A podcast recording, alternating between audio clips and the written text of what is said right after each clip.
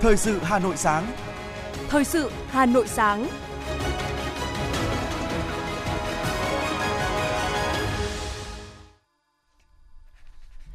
Kim Oanh và Hoàng Bách xin được đồng hành cùng quý thính giả trong 30 phút của chương trình Thời sự sáng nay, thứ hai ngày 18 tháng 7 năm 2022. Những nội dung chính sẽ được đề cập đến trong chương trình.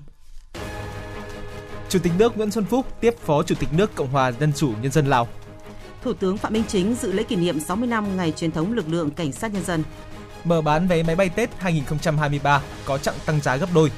Từ ngày 1 tháng 9, làm từ thiện phải mở sổ ghi chép minh bạch. Trong phần tin thế giới, Ấn Độ và Trung Quốc tiến hành vòng đàm phán quân sự cấp cao. Hàn Quốc miễn thuế cho người nước ngoài đầu tư trái phiếu chính phủ. Sau đây là nội dung chi tiết. Thưa quý vị và các bạn, chiều hôm qua tại Phủ Chủ tịch nước Nguyễn Xuân Phúc đã tiếp đồng chí Buong Thong Chipmani, Ủy viên Bộ Chính trị, Thường trực Ban Bí thư Trung ương Đảng Nhân dân Cách mạng Lào, Phó Chủ tịch nước Cộng hòa Dân chủ Nhân dân Lào và đoàn đại biểu cấp cao Đảng, Nhà nước Lào đang ở thăm chính thức Việt Nam. Tại buổi tiếp, Chủ tịch nước Nguyễn Xuân Phúc nhiệt liệt chào mừng đồng chí Ủy viên Bộ Chính trị, Thường trực Ban Bí thư, Phó Chủ tịch nước Buong Thong Chipmani dẫn đầu đoàn đại biểu cấp cao Đảng, Nhà nước Lào sang thăm chính thức Việt Nam và dự các hoạt động kỷ niệm 60 năm ngày thiết lập quan hệ ngoại giao, 45 năm ngày ký hiệp ước hữu nghị và hợp tác Việt Nam Lào. Đồng chí Buong Thong Chipmani chúc mừng những thành tựu toàn diện mà Việt Nam đạt được thời gian qua, đặc biệt là việc ứng phó hiệu quả với dịch bệnh COVID-19, nhanh chóng phục hồi kinh tế, xã hội và tiếp tục phát triển nhanh, bền vững, coi đó là nguồn cổ vũ, động viên và kinh nghiệm quý để Lào tham khảo, học tập, đồng thời bày tỏ tin tưởng Đảng, Nhà nước và nhân dân Việt Nam anh em sẽ tiếp tục đạt được nhiều thành công to lớn hơn nữa trong công cuộc đổi mới, thực hiện thắng lợi các mục tiêu chiến lược do Đại hội 13 của Đảng Cộng sản Việt Nam đề ra. Hai lãnh đạo nhấn mạnh ý nghĩa quan trọng của năm đoàn kết hữu nghị Việt Nam Lào, Lào Việt Nam 2022 đối với công tác tuyên truyền, giáo dục các tầng lớp nhân dân, nhất là thế hệ trẻ hai nước về truyền thống quan hệ đặc biệt có 102, gắn bó thủy chung không thể tách rời giữa Việt Nam và Lào. Hai bên nhất trí tiếp tục nỗ lực nâng cao hiệu quả hợp tác giáo dục, đào tạo, y tế, giao lưu nhân dân và hợp tác giữa các địa phương, tăng cường tần suất các chuyến bay thương mại và khai thác hiệu quả các cửa khẩu biên giới giữa hai nước, tiếp tục phối hợp chặt chẽ, ủng hộ lẫn nhau trên các diễn đàn quốc tế, đặc biệt là hợp tác giữ vững đoàn kết và đề cao vai trò trung tâm của ASEAN trong các cơ chế an ninh trong khu vực.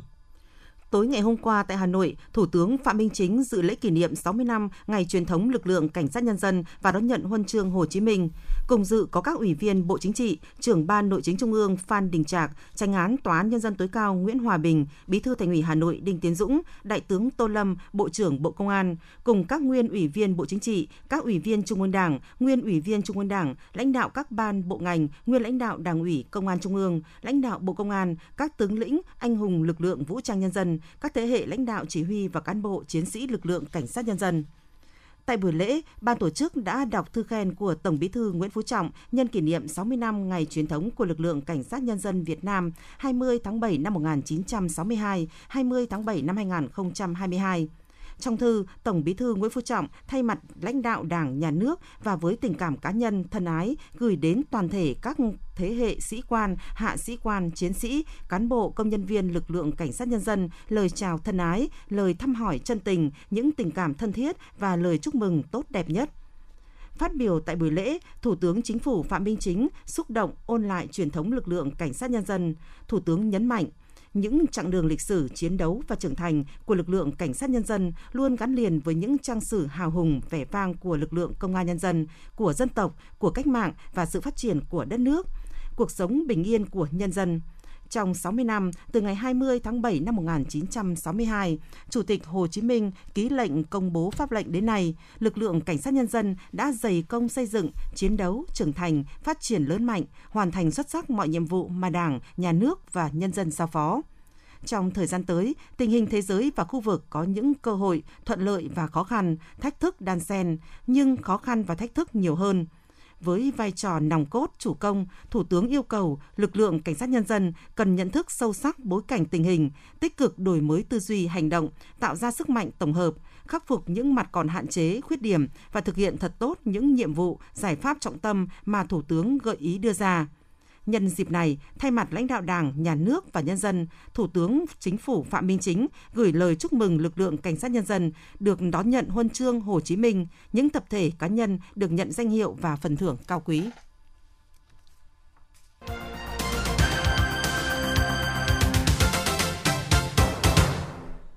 Tiếp theo là một số thông tin kinh tế. Theo Bộ Nông nghiệp và Phát triển Nông thôn, đảm bảo vệ sinh an toàn thực phẩm và truy xuất nguồn gốc đối với hoa quả, đã có gần 3.700 mã số vùng trồng được cấp với diện tích 197.000 ha ở 50 tỉnh, thành phố và gần 1.800 mã số cơ sở đóng gói cho các loại hoa quả tươi xuất khẩu. Sản lượng các sản phẩm từ các mã số vùng trồng hoàn toàn đáp ứng được nhu cầu xuất khẩu sang các thị trường hiện nay. Khó khăn nhất hiện nay đối với doanh nghiệp xuất khẩu rau quả tươi là tình trạng ùn tắc hàng hóa ở các cảng biển.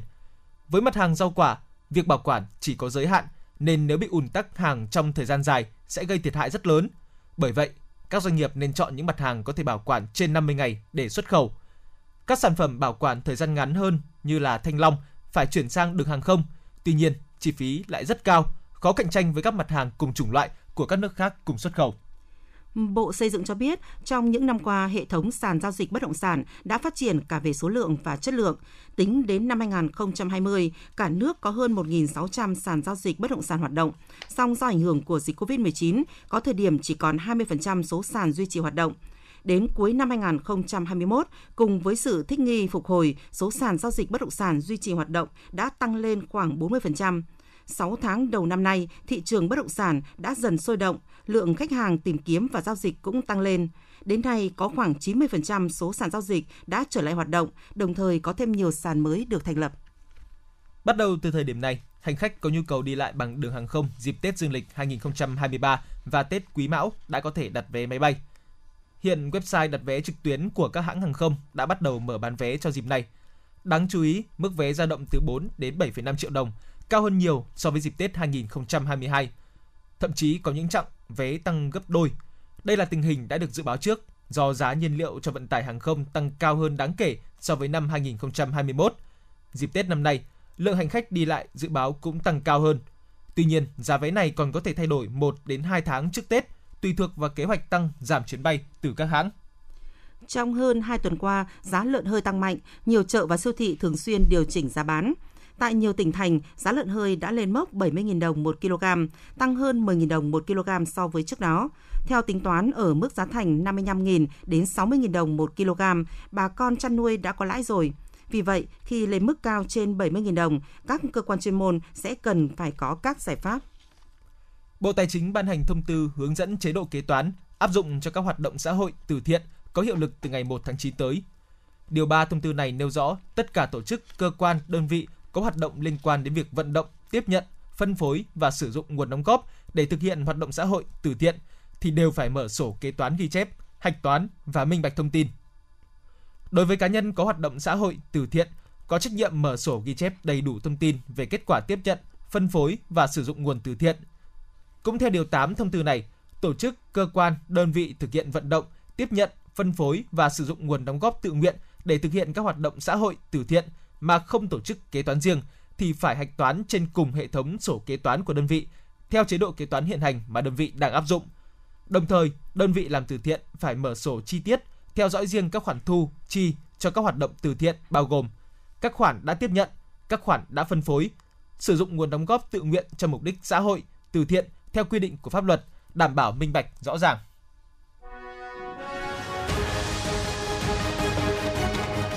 Thời sự Hà Nội, nhanh, chính xác, tương tác cao.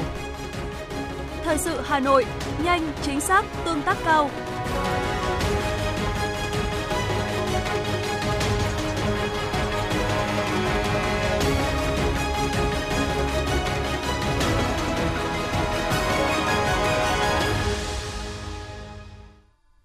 Thưa quý vị và các bạn, Ban Chỉ đạo Quốc gia phòng chống dịch COVID-19 vừa yêu cầu Bộ Y tế phải thực hiện đánh giá miễn dịch cộng đồng với COVID-19 để có giải pháp phòng chống dịch phù hợp. Theo đó, việc đánh giá cần bảo đảm chính xác, khoa học, hiệu quả. Đồng thời, Ban Chỉ đạo Quốc gia phòng chống dịch COVID-19 yêu cầu Bộ Y tế, các cơ quan liên quan và Ủy ban Nhân dân cấp tỉnh tiếp tục bám sát tình hình dịch bệnh trên thế giới, nhất là sự xuất hiện của các biến chủng mới. Chủ động có giải pháp ứng phó với dịch bệnh mới phát sinh, kiểm soát ngăn chặn ngay tại cửa khẩu. Đặc biệt, chủ động, sẵn sàng, phương án đáp ứng các tình huống dịch bệnh không để bị động. Trong tuần qua tại Việt Nam, mỗi ngày số ca mắc mới và số bệnh nhân COVID-19 nặng đều có xu hướng tăng. Hiện có 45 ca đang thở oxy. Sau nhiều ngày không có ca tử vong, đã ghi nhận một trường hợp tại Thái Nguyên và một ca tại Quảng Ninh trước đó. Trong khi dịch COVID-19, sốt xuất huyết vẫn đang diễn biến phức tạp, thì hiện nay ở nhiều bệnh viện đã và đang ghi nhận bệnh nhân mắc cúm A gia tăng. Theo thống kê tại Bệnh viện Thanh Nhàn, Hà Nội, từ đầu mùa hè đến nay, có khoảng 100 trường hợp mắc cúm A phải nhập viện. Ngày cao điểm có tới 30-40 bệnh nhân đến khám. Bệnh nhân mắc cúm A đến khám và điều trị ở Bệnh viện Thanh Nhàn có độ tuổi từ 15 đến hơn 70, nhiều nhất từ 20 đến 40 tuổi, độ tuổi lao động giao tiếp với nhiều người.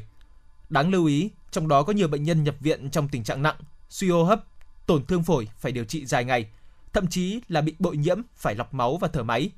Theo các bác sĩ, bệnh cúm A do các chủng virus như H1N1, H5N1, H7N9 gây ra, thường xuất hiện vào mùa đông xuân, thời tiết lạnh, nồm ẩm.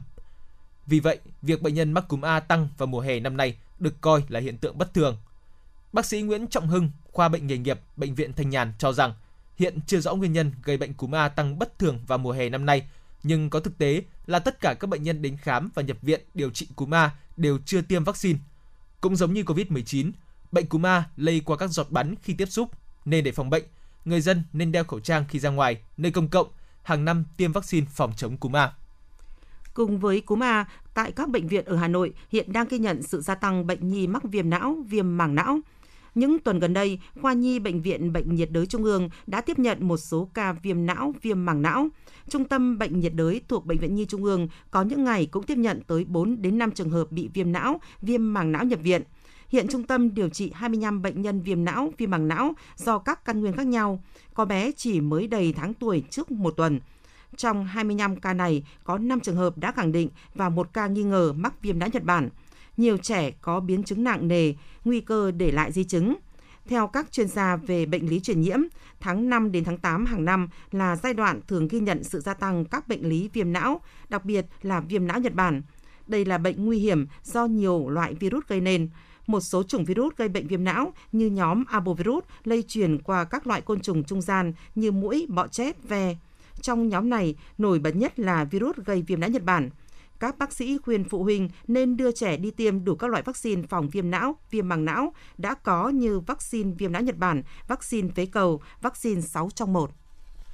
Thưa quý vị và các bạn, trong suốt 10 năm qua, Hà Nội luôn đẩy mạnh công tác truyền thông, vận động, thay đổi nhận thức của người dân về tầm quan trọng, tầm soát, chẩn đoán trước sinh và sàng lọc sơ sinh, giúp thai nhi phát triển bình thường, góp phần nâng cao chất lượng dân số thủ đô. Tại tuyến y tế cơ sở, nhiều trạm y tế xã, phường, thị trấn đã làm tốt công tác tư vấn thực hiện khám sàng lọc trước sinh cho phụ nữ mang thai và sàng lọc trẻ sơ sinh. Phương pháp là lấy mẫu máu gót chân để gửi theo phân tuyến thực hiện xét nghiệm, phát hiện can thiệp điều trị sớm các bệnh tật rối loạn chuyển hóa di truyền nếu có. Nhờ đẩy mạnh truyền thông, những năm qua, xã Tam Hiệp luôn dẫn đầu huyện Thanh Trì về công tác sàng lọc trước sinh và sơ sinh. Cụ thể, năm 2021, toàn xã có 242 trẻ sơ sinh thì có 209 trẻ được sàng lọc tại các bệnh viện và trạm y tế xã, chiếm tỷ lệ 86%. Trong 6 tháng đầu năm 2022, có 85 trẻ được sinh ra thì có 74 trẻ được sàng lọc sơ sinh, đạt 87%. Bà Nghiêm Thị Phương Chi, Phó Chủ tịch Ủy ban Nhân dân xã Tam Hiệp, huyện Thanh Trì cho biết. Trong thời gian tới, xã chúng tôi tiếp tục thực hiện truyền thông bằng nhiều kênh khác nhau.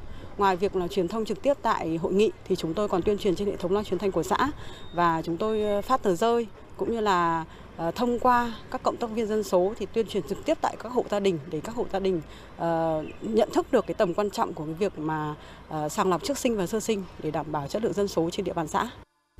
Từ năm 2013 đến nay, Trung tâm Chẩn đoán trước sinh và sàng lọc sơ sinh Bệnh viện Phụ sản Hà Nội đứng đầu cả nước và ngang tầm khu vực về số lượng cũng như kỹ thuật sàng lọc. Trung bình một năm có khoảng 40.000 ca đẻ, trong đó có khoảng 400 trẻ bị bệnh tim bẩm sinh, chiếm khoảng 1%. Qua công tác sàng lọc trước sinh và sơ sinh hàng tháng, bệnh viện phát hiện khoảng 400 đến 500 trường hợp thai bất thường, tập trung ở bệnh tim bẩm sinh, hệ thần kinh trung ương, thận, tiết niệu. Bệnh viện Phụ sản Hà Nội đang triển khai kỹ thuật NIPT là phương pháp xét nghiệm sàng lọc trước sinh không xâm lấn. Đây là kỹ thuật xét nghiệm gen tiên tiến nhất trên thế giới, được ứng dụng trong lĩnh vực chăm sóc sức khỏe sinh sản nhằm phát hiện nguy cơ thai nhi mắc dị tật bẩm sinh di truyền do bất thường về số lượng nhiễm sắc thể.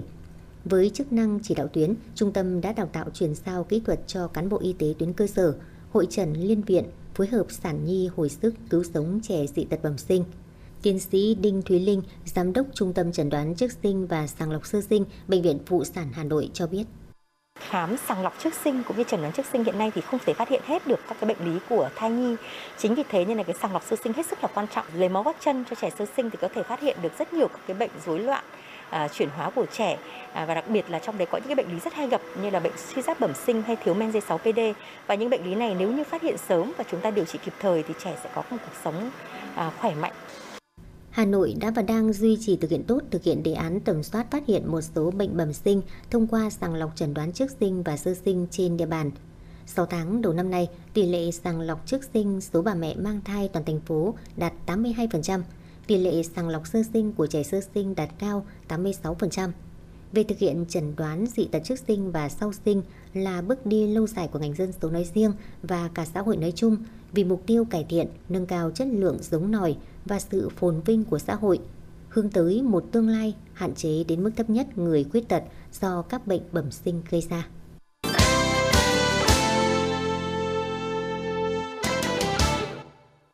Từ đầu năm đến nay, Bộ Công an đã phát hiện hơn 2.000 vụ lừa đảo trên không gian mạng, trong đó phổ biến nhất chính là đánh cắp tài khoản và mạo danh trên mạng xã hội. Facebook và Zalo là hai mạng xã hội có lượng người dùng nhiều nhất và cũng là tầm ngắm của nhóm tội phạm. Một trong những thủ đoạn tinh vi nhằm lấy cắp thông tin cá nhân, chiếm quyền tài khoản là gửi tin nhắn như bình chọn về một cuộc thi cho trẻ em như Tài năng nhí, Giọng hát Việt nhí. Mỗi ngày có khoảng 70.000 mã độc đang xâm nhập tìm cách tấn công vào các website, tài khoản tại Việt Nam. Lĩnh vực ngân hàng đang là tâm điểm của nhiều các loại tội phạm trên không gian mạng. Phòng Cảnh sát Giao thông, Công an thành phố Hà Nội cho biết, thời gian qua, lực lượng này đã tiến hành xử phạt nhiều chủ phương tiện vi phạm luật giao thông đường bộ qua thông tin phản ánh trên một số trang mạng xã hội. Ngày hôm qua, người điều khiển ô tô mang biển kiểm soát 30G00XXX đã bị xử phạt 5 triệu đồng và tước giấy phép lái xe 2 tháng về hành vi vượt đèn đỏ. Cụ thể, qua trang Facebook của Công an thành phố Hà Nội, người dân phản ánh bằng clip về việc xe ô tô có biển kiểm soát kể trên vượt đèn đỏ tại khu vực đường Giải Phóng, nút giao Tương Mai, Giải Phóng, gây nguy hiểm cho người tham gia giao thông. Ngay sau khi có phản ánh, đội cảnh sát giao thông số 14 thuộc phòng Cảnh sát Giao thông Công an thành phố đã đề nghị lái xe đến làm việc.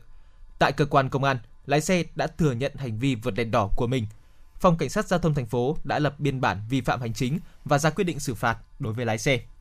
Đội tuần tra kiểm soát giao thông đường bộ cao tốc số 3, đội 3, Phòng hướng dẫn tuần tra kiểm soát giao thông đường bộ, Cục Cảnh sát Giao thông cho biết, vừa phát hiện lái xe sử dụng giấy phép lưu hành quá khổ giới hạn trên đường bộ giả khi đang lưu thông trên tuyến cao tốc Pháp Vân Cầu Giẽ.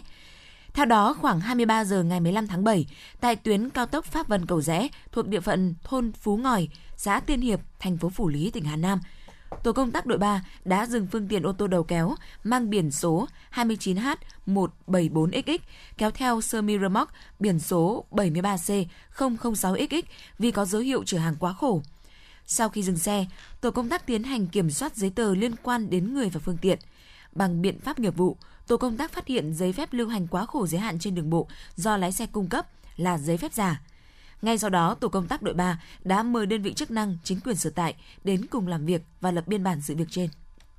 Theo Công an thành phố Hà Nội, ngoài việc xử phạt các trường hợp vi phạm qua mạng, trong 6 tháng đầu năm 2022, lực lượng cảnh sát giao thông, cảnh sát trật tự, cảnh sát cơ động đã kiểm tra, xử lý 146.170 trường hợp vi phạm trật tự an toàn giao thông đường bộ, đường sắt, đường thủy, xử phạt hơn 83 tỷ đồng. Nhờ tăng cường xử lý vi phạm, đẩy mạnh công tác tuyên truyền, phổ biến pháp luật về an toàn giao thông nên số vụ tai nạn giao thông trên địa bàn 6 tháng đầu năm đã giảm. Trong 6 tháng đầu năm 2022, toàn thành phố xảy ra hơn 400 vụ tai nạn giao thông, làm 223 người chết, 242 người bị thương. So với cùng kỳ năm 2021, giảm 11 vụ, tăng 52 người chết, giảm 30 người bị thương. Thưa quý vị và các bạn, để giữ cho môi trường trong sạch, giảm thiểu tình trạng vứt rác bừa bãi, huyện Đan Phượng đang thí điểm triển khai mô hình phân loại rác thải tại hộ gia đình, trong đó khuyến khích người dân khu vực nông thôn tận dụng tối đa chất thải thực phẩm để làm phân bón hữu cơ cho cây trồng. Được Hội Nông dân triển khai mô hình từ tháng 2 năm 2022, phân loại rác thải tại nguồn, gia đình ông Hoàng Văn Thân, xã Thượng Mỗ đã thay đổi thói quen của mình bằng cách phân loại rác thải ngay tại nhà. Những gì thuộc rác thải hữu cơ, ông mang ủ lấy phân bón cho vườn bưởi nhà mình. Các loại rác thải vô cơ được ông thu gom đúng nơi quy định, vừa sạch nhà, đẹp ngõ mà cây cối lại có phân bón tốt tươi. Ông Hoàng Văn Thân, bí thư chi bộ thôn Tiến Bộ, xã Thượng Mỗ, huyện Đan Phượng chia sẻ. sau khi chúng tôi cũng nhận được cái kế hoạch báo cáo của bên nông dân thì chúng tôi cũng đã triển khai sâu rộng đến các chi hội, chi đoàn và nhân dân trong thôn. Hãy lấy cái chi hội nông dân làm nòng cốt để tuyên truyền vận động nhân dân, tức là cái thực hiện cái mô hình làm phân hữu cơ để dân làng rồi là trong thôn xóm luôn được thân thiện với môi trường, và lại có cái hữu ích nữa là bón được cho cây trồng rất tốt để đảm bảo cái năng suất và cái sản phẩm sạch cho nông dân. Ở xã Thượng Mỗ hiện nay có 8 thôn thì có 3 thôn đã triển khai làm điểm mô hình phân loại rác hữu cơ, một ngõ làm điểm phân loại rác thải tại nhà như thế này nhằm lấy nguồn phân hữu cơ bón cho cây trồng.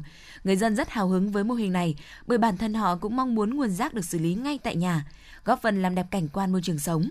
Chị Nguyễn Thị Thanh Hà, Phó Chủ tịch Ủy ban Nhân dân xã Thượng Mỗ, huyện Đan Phượng cho hay.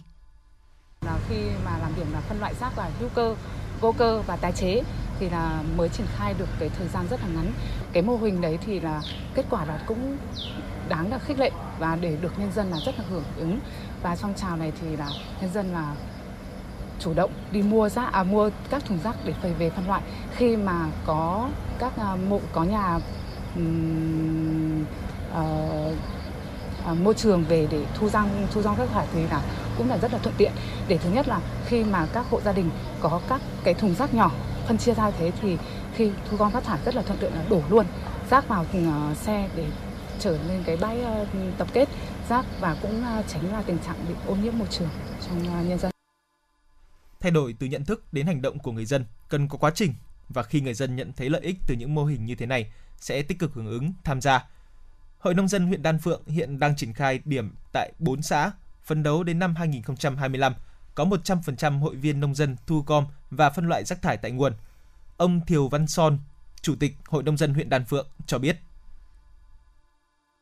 Thay đổi nhiều chứ, nói chung bà con nông dân thì trước kia thì người ta để thì cái rác thải người ta không biết làm đi đâu.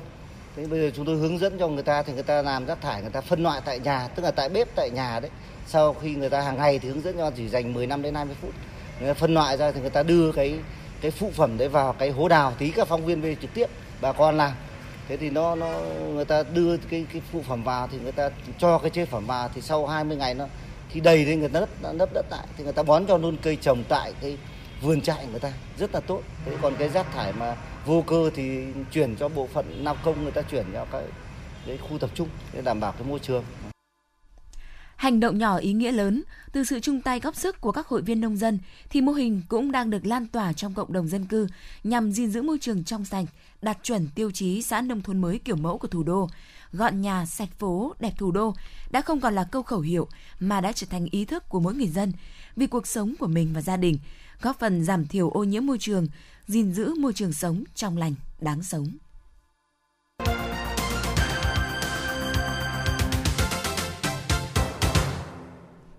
Xin chuyển sang phần tin thế giới. Hôm qua, Ấn Độ và Trung Quốc đã tiến hành vòng đàm phán quân sự cấp cao thứ 16 tại điểm họp Chushulmondo ở Đông Ladakh, bên kia ranh giới kiểm soát thực tế thuộc lãnh thổ Ấn Độ. Trong vòng đàm phán mới này, phía Ấn Độ được cho là sẽ thúc đẩy việc rút quân càng sớm càng tốt ở tất cả các điểm còn xung đột, đồng thời tìm kiếm giải pháp cho các vấn đề ở Debsambul và Demchok. Chính phủ Hàn Quốc sẽ tiến tới miễn thuế đối với thu nhập từ lãi suất và thu nhập từ vốn đầu tư của người nước ngoài vào trái phiếu chính phủ và trái phiếu bình ổn tiền tệ nhằm giúp ổn định thị trường nợ.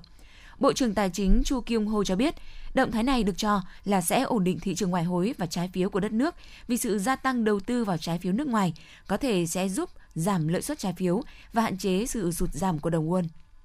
Tokyo đã từ vị trí thứ 3 xuống thành phố đắt đỏ thứ 9 đối với những người làm việc ở nước ngoài vào năm 2022, một phần do sự suy yếu của đồng yên so với đồng đô la Mỹ và các đồng tiền chủ chốt khác. Thông tin này được đưa ra trong cuộc khảo sát về chi phí sinh hoạt hàng năm do công ty tư vấn Mercer của Mỹ thực hiện. Theo kết quả khảo sát năm nay, Hồng Kông, Trung Quốc trở lại đứng đầu danh sách các thành phố đắt nhất thế giới sau khi nhường vị trí cho thủ đô Ashgabat của Turkmenistan vào năm 2021. Theo thông tư của Bộ Tài chính Malaysia, bất ổn kinh tế toàn cầu, căng thẳng địa chính trị quốc tế cũng như giá hàng hóa và thực phẩm toàn cầu tăng mạnh đã làm gia tăng áp lực cho lạm phát. Do đó, chính phủ Malaysia đang thực hiện các biện pháp để thực hiện trợ cấp cho các mặt hàng thiết yếu cũng như kiểm soát giá cả nhằm giảm tác động của lạm phát.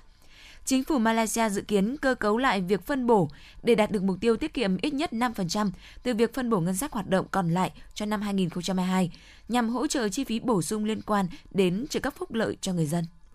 Theo báo cáo của Viện Thống kê Thổ Nhĩ Kỳ, chỉ số giá tiêu dùng của nước này đã tăng tới 78,6% trong tháng 6 so với cùng kỳ năm ngoái. Nguyên nhân chủ yếu là do giá cả thực phẩm và chi phí vận tải tăng cao, với giá thực phẩm tăng gần gấp đôi và chi phí vận tải tăng 123% trong năm nay. Trong bối cảnh chi phí thực phẩm tăng cao, thay vì đến siêu thị, nhiều người dân địa phương tại đây phải lựa chọn mua sắm những chợ đầu mối để có giá cả rẻ hơn. Tuy vậy thì nhiều hộ gia đình vẫn không thể chi trả được. Quỹ tiền tệ quốc tế IMF sẽ cắt giảm triển vọng tăng trưởng kinh tế toàn cầu một cách đáng kể trong bản cập nhật sắp tới. Giữa bối cảnh các nền kinh tế đang phải vật lộn với những lựa chọn hết sức hạn hẹp để giải quyết những rủi ro ngày càng lớn.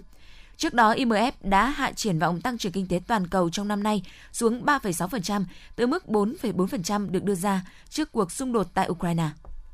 Ngày hôm qua, các đám cháy rừng bùng phát ở miền Tây Nam nước Pháp buộc hơn 1.500 người sơ tán khỏi khu vực. Tính đến hôm qua, đã có 10.500 ha rừng bị cháy ở vùng Gironde, tăng so với 7.300 ha hôm 15 tháng 7. Khoảng 1.200 nhân viên cứu hỏa phải vật lộn để dập lửa. Trong cảnh báo mới nhất, 38 trong số 96 khu vực ở Pháp đã được đặt mức cảnh báo màu cam. Cư dân những khu vực này được khuyến cáo cảnh giác. Đợt nắng nóng ở miền Tây nước Pháp dự kiến đạt đỉnh vào ngày hôm nay với trên 40 độ C.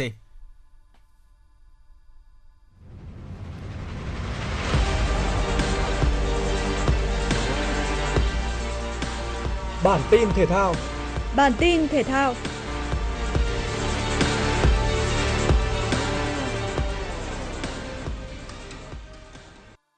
Hoàng Anh Gia Lai gặp tổn thất lớn khi tiền đạo chủ lực Công Phượng gặp chấn thương đầu gối và phải nghỉ thi đấu tới 1 tháng. Công Phượng là người ghi bàn duy nhất giúp Hoàng Anh Gia Lai có được chiến thắng đầu tiên ở mùa giải năm nay khi đánh bại SHB Đà Nẵng ở vòng đấu trước. Hoàng Anh Gia Lai sẽ không thể có được sự phục vụ của chân sút quan trọng này trong 5 trận đấu sắp tới tại V-League 2022, lần lượt gặp các đối thủ BKM Bình Dương, Đông Á Thanh Hóa, Sài Gòn, Hà Nội và Hải Phòng. Ngoài sự vắng mặt của Công Phượng, hai thủ môn của Hoàng Anh Gia Lai là Tuấn Linh và Văn Trường cũng đang phải nghỉ thi đấu dài hạn vì chấn thương. Inter Milan đã bất ngờ hủy đàm phán và không chiêu mộ tiền đạo Paulo Dybala. Dybala gia nhập Juventus vào mùa hè 2015 với giá 40 triệu euro. Trong suốt 7 mùa giải gắn bó với Juventus, anh được xem là trụ cột của đội bóng. Chân sút người Argentina đã trải qua 292 trận đấu, ghi 115 bàn thắng và đóng góp 48 pha kiến tạo cho Juventus. Anh đóng vai trò quan trọng giúp Juventus vô địch Serie A 5 năm liên tiếp. Di Bella là cầu thủ chơi hiệu quả nhất trên hàng tấn công của Juventus ở mùa giải này. Tiền đạo người Argentina có được 10 bàn thắng và 5 pha kiến tạo sau 28 trận ra sân ở Serie A. Kể từ đầu kỳ chuyển nhượng mùa hè, tất cả báo chí Italia đều đưa tin về việc Inter Milan sẽ ký hợp đồng 4 năm với Di Bella theo dạng chuyển nhượng tự do. Tuy nhiên, gần đây, Inter Milan lại bất ngờ hủy đàm phán do mức lương quá cao mà Di Bella mong muốn, rơi vào khoảng 8-10 triệu euro một năm. Arsenal và Manchester United đang là hai đội bóng quan tâm tới Di Bella nhưng là theo dạng phương án dự phòng. Hai câu lạc bộ này muốn bổ sung hàng công và đã có những mục tiêu của riêng mình. Chỉ khi việc đàm phán những thương vụ này thất bại thì họ mới chuyển sang chiêu mộ Di Bella. Trang chủ Chelsea vừa công bố bản hợp đồng mang tên Koulibaly. Ngôi sao 31 tuổi đồng ý ký với The Blue bản hợp đồng có thời hạn 4 năm. 40 triệu euro đã bao gồm các khoản phụ phí là mức giá mà Chelsea phải chi ra để thuyết phục Napoli nhả Koulibaly. Đội bóng thành London sẽ trả cho trung vệ người Senegal mức lương 8 triệu euro một mùa, kèm theo 1 triệu euro tiền thưởng. Sau khi chia tay hai nhân tố quan trọng trên hàng công là Jesus và Sterling, Manchester City đã nhanh tay ký một bản hợp đồng mới với tiền đạo Richard Mahrez nhằm củng cố lại hàng công. Tiền đạo cánh người Algeria đã đặt bút gia hạn hợp đồng thêm 2 năm tại Etihad. Anh sẽ gắn bó với màu áo xanh đến năm 2025. Dự báo thời tiết thủ đô Hà Nội, vùng đồng bằng Bắc Bộ, đêm không mưa, ngày nắng nóng gay gắt, nhiệt độ từ 29 đến 37 độ C. Vùng núi Ba Vì, Sơn Tây, đêm không mưa, ngày nắng nóng gay gắt, nhiệt độ từ 29 đến 37 độ. Ngoại thành từ Phúc Thọ tới Hà Đông, đêm không mưa, ngày nắng nóng gay gắt, nhiệt độ từ 30 đến 37 độ. Phía Nam từ Thanh Oai, Thường Tín đến Ứng Hòa, đêm không mưa, ngày nắng nóng gay gắt, nhiệt độ từ 30 đến 37 độ. khu vực Mê Linh, Đông Anh, Sóc Sơn, đêm không mưa, ngày nắng nóng gay gắt, nhiệt độ từ 29 đến 36 độ. Trung tâm thành phố Hà Nội, đêm không mưa, ngày nắng nóng gay gắt, nhiệt độ từ 30 đến 37 độ. Quý vị và các bạn vừa nghe chương trình thời sự của Đài Phát thanh Truyền hình Hà Nội. Chỉ đạo nội dung Nguyễn Kim Khiêm, chỉ đạo sản xuất Nguyễn Tiến Dũng, tổ chức sản xuất Xuân Luyến, đạo diễn Kim Oanh, phát thanh viên Ngọc Bách, Minh Phương cùng kỹ thuật viên Kim Thoa thực hiện. Xin chúc quý thính giả một ngày mới thật nhiều năng lượng và niềm vui. Hẹn gặp lại trong chương trình thời sự buổi trưa.